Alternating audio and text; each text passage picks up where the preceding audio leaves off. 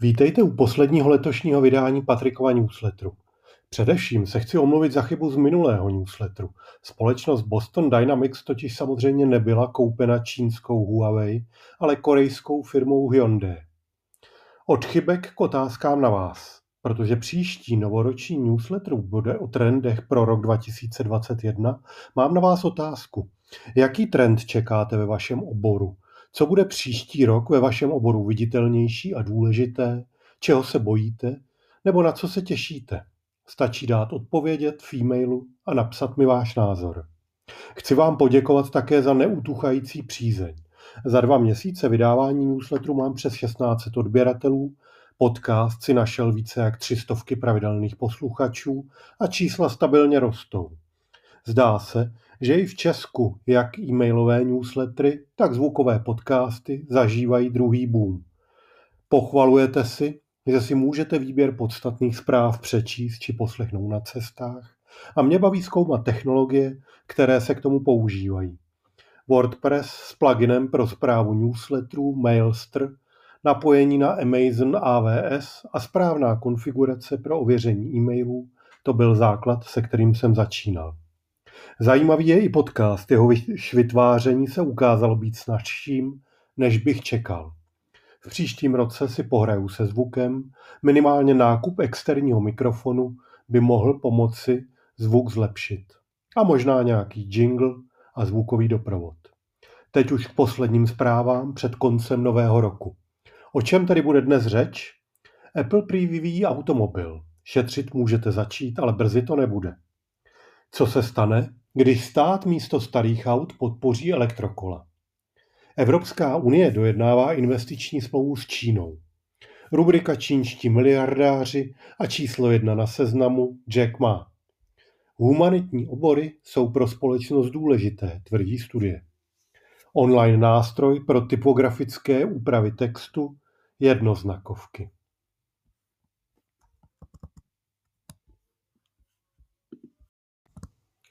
Apple Auto. Můžete začít šetřit? Brzy to ale nebude. Jednou za čas se vyrojí zvěsti o automobilu, který má údajně Apple připravovat.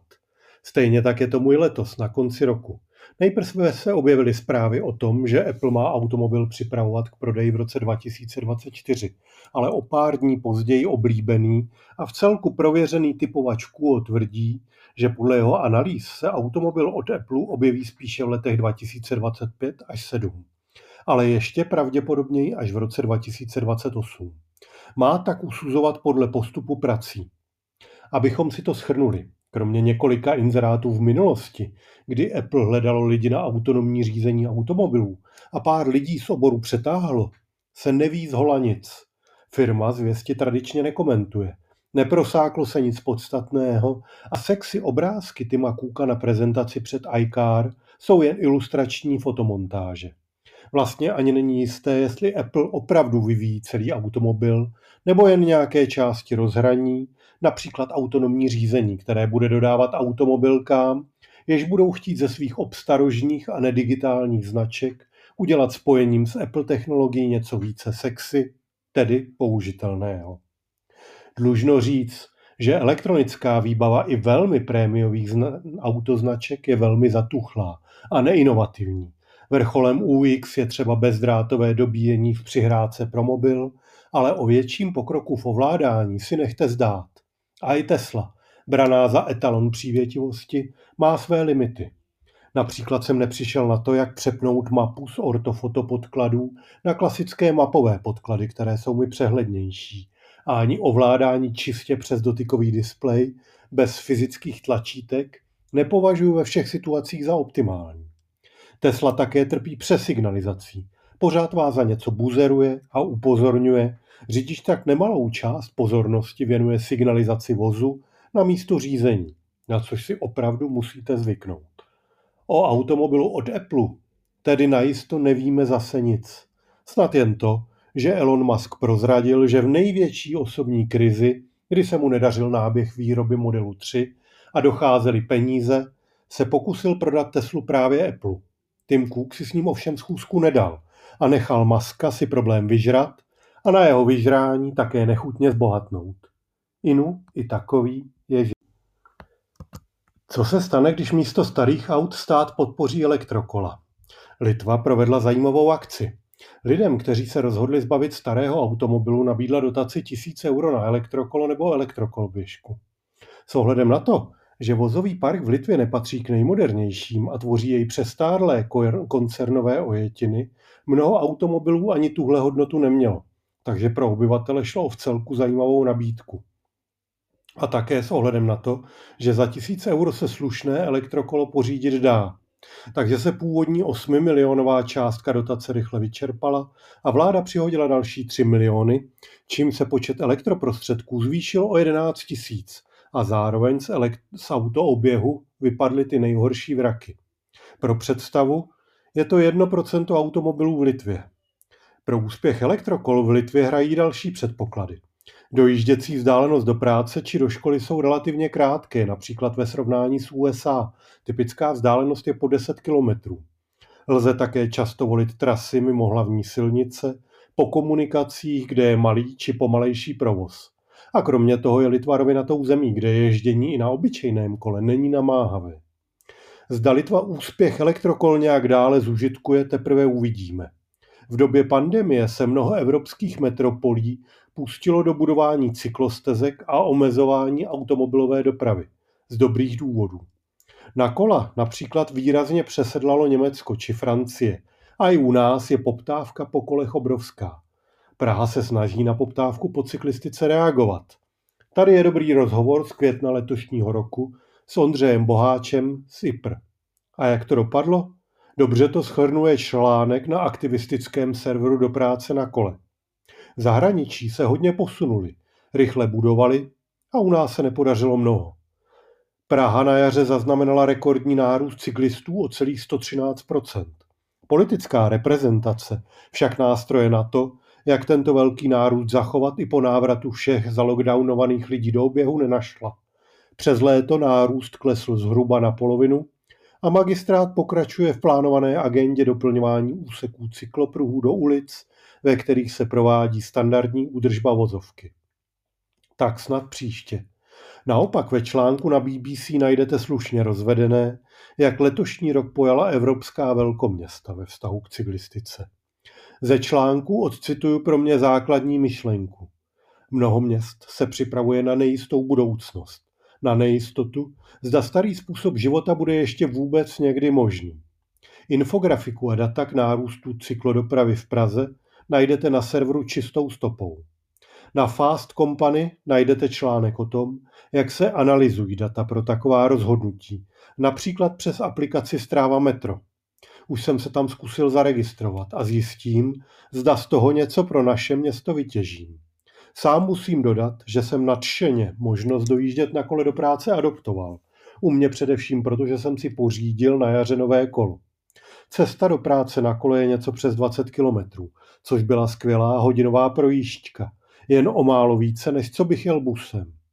Jenže s poklesem teplot začalo platit pravidlo o tom, že není špatné počasí, jen špatně oblečený cyklista. A protože se mi nedaří si na dálku v lockdownu správné oblečení nakoupit, musel jsem znovu přesedlat na autobus. Ježíšek byl v tomhle ohledu milosrdný. A tak uvidíme po novém roce, jak to půjde, už protože trasu Holešovice Brandýs doplňuji v týdnu se čtyřkilometrovým výběhem z vlaku v Mnichovicích na kopec nad městem. Na závěr malý politický úkrok stranou. Jakmile se v Česku někdo zastane cyklistiky, je oheň na střeše a je označen za proklatého pumpičkáře a cyklofašistu, který by nejraději dálnice přestavil na cyklostezky. Nikoliv. Kouzlo modernosti tkví v diverzitě. Ani nejzarytější pirátský cyklokomouský nácek nepředpokládá, že nákladní kola nahradí nákladní kamiony, ale rozhodně jsme oprávněni se domnívat, že cyklistika se může stát dobrou alternativou pro každodenní dojíždění do školy i práce v případě, že se k tomu udělají předpoklady. Slovo předpoklady je důležité. Kdybych nenašel trasu zadem z Brandýsa, nikdy bych si nedovolil dojíždět do práce po okresce číslo 610, protože zde kvůli prostorovým omezením i bez ohlednosti řidičů a stavu silnice je nehoda otázkou času. Vytvářet prostorově oddělené dopravní komunikace pro pěší, cyklisty i autodopravu patří dnes základní vybavenosti moderního města. Evropská unie dojednává investiční smlouvu s Čínou. Začátkem prosince dojednávala Evropská unie konečnou podobu smlouvy s Čínou o investicích, označovanou jako Comprehensive Agreement on Investment, CAI. Tato smlouva má nahradit někdejších 26 bilaterálních dohod členských zemí s Čínou. Evropská unie dnes vyváží do Číny zboží za cirka 200 miliard euro, naopak dováží za 360 miliard euro zpátky. Jde tedy o velmi důležitou záležitost. Jednání o smlouvě se táhne od roku 2013 a jsem zvědav na brexitáře, jak si tohle vyjednávání užijí sami. Přiznám se, že nejsem vůbec teď schopen vyhodnotit dopady této smlouvy. Na jednu stranu se smlouva bere jako odklon Trump od Trumpovy Ameriky, na druhou stranu se zmiňuje, že s Bidenovým zvolením eurounijní tlak povolil. Obecně se zdá, že smlouva se bere i jako symbol toho, že Evropa na, Ameriku už spoléhat nechce nebo nemůže. Mimo jiné i kvůli tomu, jak Spojené státy nechali na holičkách v obchodní válce Austrálii svého dlouholetého spojence. Změní se to s Bidenem? To uvidíme v roce 2021. Základní problém obchodní smlouvy byl dlouho stejný. Zatímco čínské firmy mají prakticky neomezený přístup na eurounijní trhy, evropské firmy v Číně čelí jednomu z nejrestriktivnějších prostředí, tvrdí OECD. Mnoho oborů je cizincům uzavřeno. Nyní je jich 33, jako zdravotnictví, vzdělávání nebo biotechnologie. V řadě sektorů je vyžadováno majoritní čínské vlastnictví ve firmě.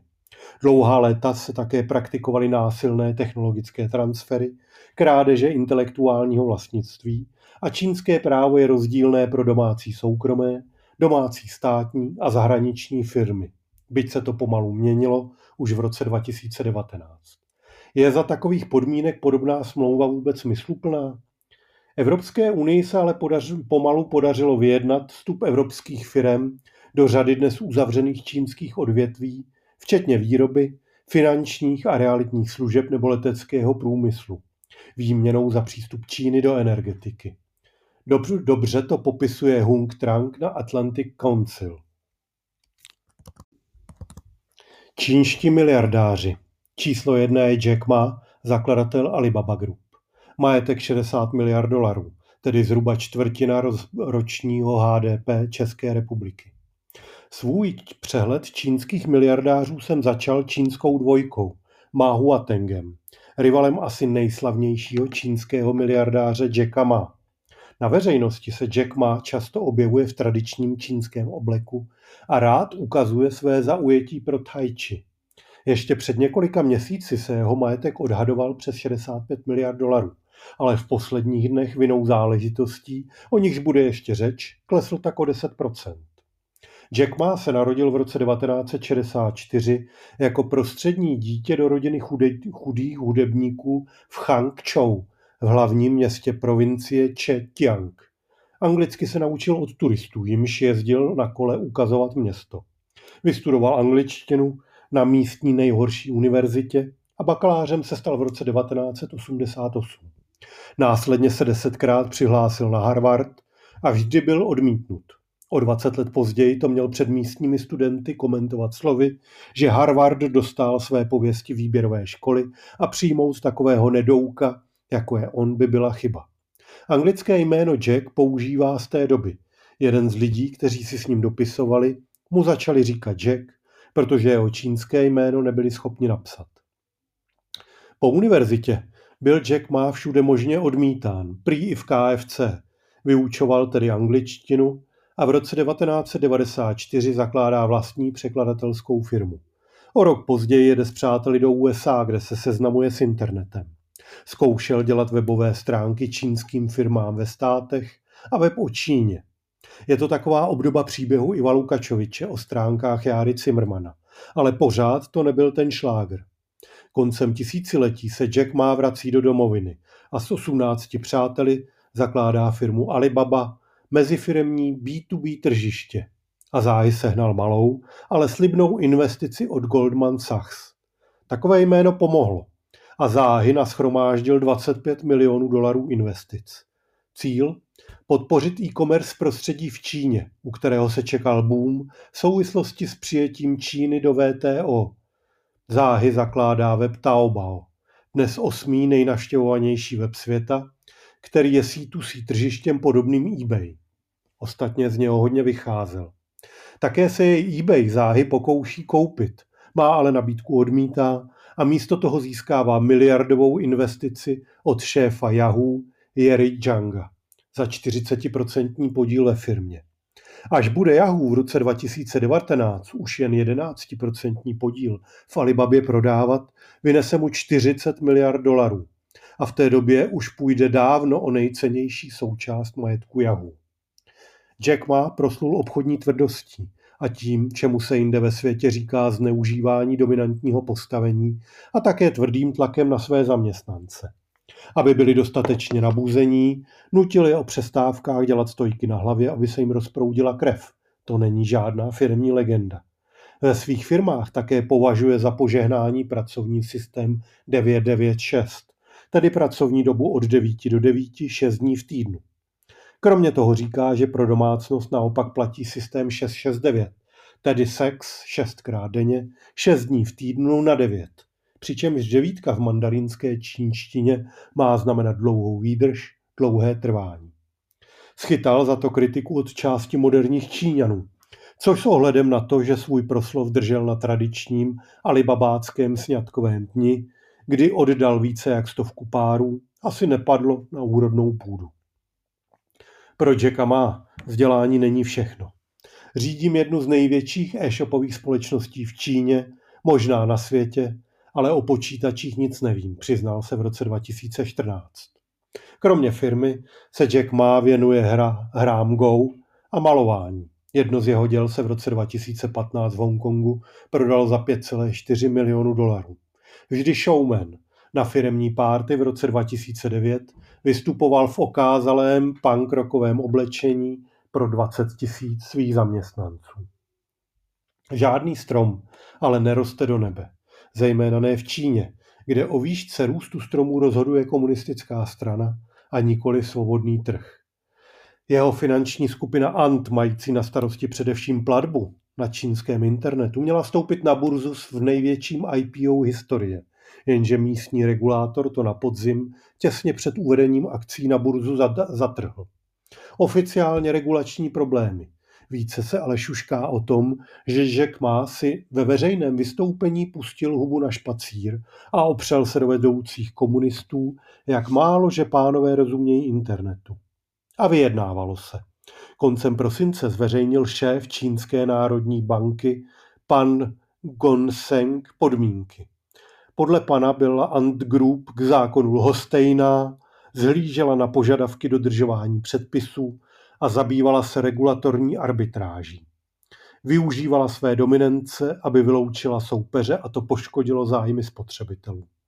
Regulátoři nařídili Antu, aby se vrátil ke svému původu pladeb a aby přísně napravil nezákonné finanční aktivity v oblasti úvěrů, pojištění a zprávy majetku. Takové požadavky by mohly předznamenat, že regulátor bude po Antu požadovat, aby oddělil ty oblasti podnikání, které jsou pro jeho příjmy stále důležitější. Teď je na tahu Jack Ma. Bude muset přijít s návrhy, jak regulátora a čínskou komunistickou stranu uspokojit. S těmi veřejnými i s těmi neveřejnými nabídkami. Jinak si svoje miliardy nevezme ani do věznice, ani na popraviště. Lidovky vydali před pár dny celkem dobrý profil případu převzatý z Bloombergu, najdete ho zde. I já bych svůj článek zakončil větou, kterou končil své shrnutí Bloomberg. I když jste jeden z nejbohatších lidí v zemi, vždy jste vydán na milost a nemilost režimu. Humanitní obory jsou pro společnost důležité. V průběhu posledních desetiletí v západních zemích ubývá absolventů humanitních oborů. Aktuální koronavirová krize však ukazuje, proč jsou humanitní obory pro společnost důležité, tvrdí článek na portálu Věda a výzkum. Článek doporučuji k přečtení všem kritikům humanitních oborů a soft skills. Článek rekapituluje, v čem jsou humanitní obory užitečné. Učí kritickému myšlení. A to je také důvod, proč jsou pod palbou kritiky a opovržení stávajícího populistického establishmentu. Zaujímat kritický přístup k výkonům populistů se nehodí. V tomto ohledu připomenu i svůj starý článek Je něco ve vzdělávacím systému špatně, když mládež chodí i na Gimpl a humanitní obory? V něm se pouštím do teze Vladimíra Dlouhého. Zda opravdu potřebujeme tolik gymnází, poskytujících všeobecné střední vzdělání, když je málo řemeslníků. Online nástroj pro typografické úpravy českého textu jednoznakovky. Jednoznakovky.cz je online nástroj, který upraví váš text tak, aby odpovídal typografickým standardům. Dá správné úvozovky, pevné mezery, mezery za typografickými znaménky a další kouzla, na která při psaní zapomínáte. Použito je i v tomto mém newsletteru. Tak, to je pro tento rok všechno. A vše nejlepší do nového roku 2021 přeje Patrik Zandl.